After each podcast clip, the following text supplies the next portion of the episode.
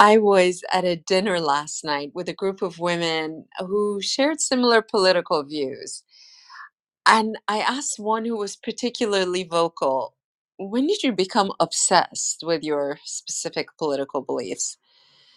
Silence fell over this small dinner table of six, and the air was thick with unspoken tension. For a moment, I thought I must have crossed over some invisible line. Did I say something uncalled for, or worse, something rude?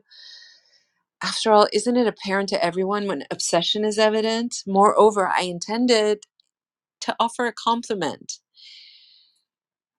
I was relieved when the awkward silence was disrupted by collective laughter and a lighthearted acknowledgement of the truth of my statement. Phew. You see, I think obsession is not only a positive quality, but also a required one for anyone who wants to accomplish a worthy goal or a challenging mission. My definition of obsession is a laser focused quality of undivided attention and deep conviction. Let, let me repeat that. Obsession, as I see it, as I explain it, is a laser focused quality of undivided attention and deep conviction. To be obsessed with a mission is to wake up, live with, and go to bed with that goal. Obsession doesn't guarantee success and linear improvement toward the goal, but it means that we get back on the saddle no matter how many times we fall off the horse.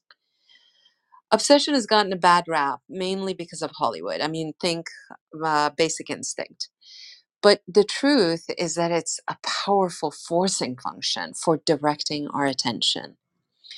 20 years ago, we didn't require as many tools and skills to safeguard and guide our attention because external sources weren't as adept at diverting our focus.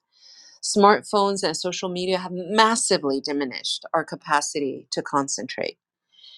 In today's world, committing to reclaiming our most precious resource, our attention, is essential to achieving significant accomplishments. Because, in the absence of a total reclamation of our attention, and this takes work, we are checking off boxes on a page instead of adding bricks to the house of our worthy goals. Think of that again. Are you checking boxes or are you adding bricks? Bronnie Ware, whose book, The Top Five Regrets of the Dying, is one I recommend to all my clients, learned through her longtime work as a palliative nurse that surprisingly, almost all people have one of these five regrets on their deathbed. Number one, I wish I'd had the courage to live a life true to myself, not the life others expected of me. Number two, I wish I hadn't worked so hard. Three, I wish I'd had the courage to express my feelings. Four, I wish I'd stayed in touch with my friends. And the last one is I wish I had let myself be happier. I want you to pause and pull out today's to do list. If you're in my community and interested in this work, I'm betting you have one or even multiple lists that decide and direct your limited and precious attention. Now take an honest look at each task. Does that task bring you closer or further to one or more of the regrets above? My guess is that very few, if any, of those tasks, even when completed perfectly, contribute to reducing your end of life regrets. I suggest utilizing obsession on purpose to focus your attention in a way that will lead to a life without regrets.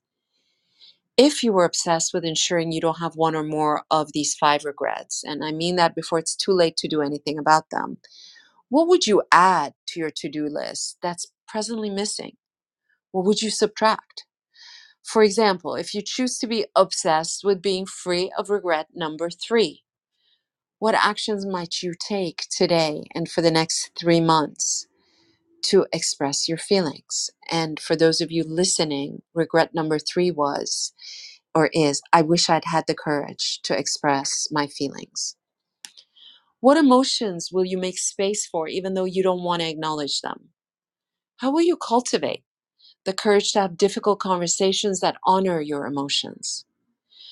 Who can help you develop the skills to handle this situation with grace and care for yourself and others?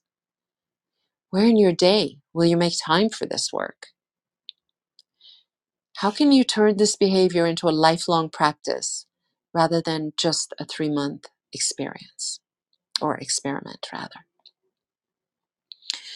I once heard Rabbi David Wolpe share an old joke about a rich man who dies and stands before God. God asks, I made you so wealthy. Why did you give nothing to charity? The man answers, I, I will, I will. I have many assets on earth. Just just let me let me give now. The response from God thunders. Up here, we only accept receipts. Friends, our time is limited for gathering receipts. Let's get started.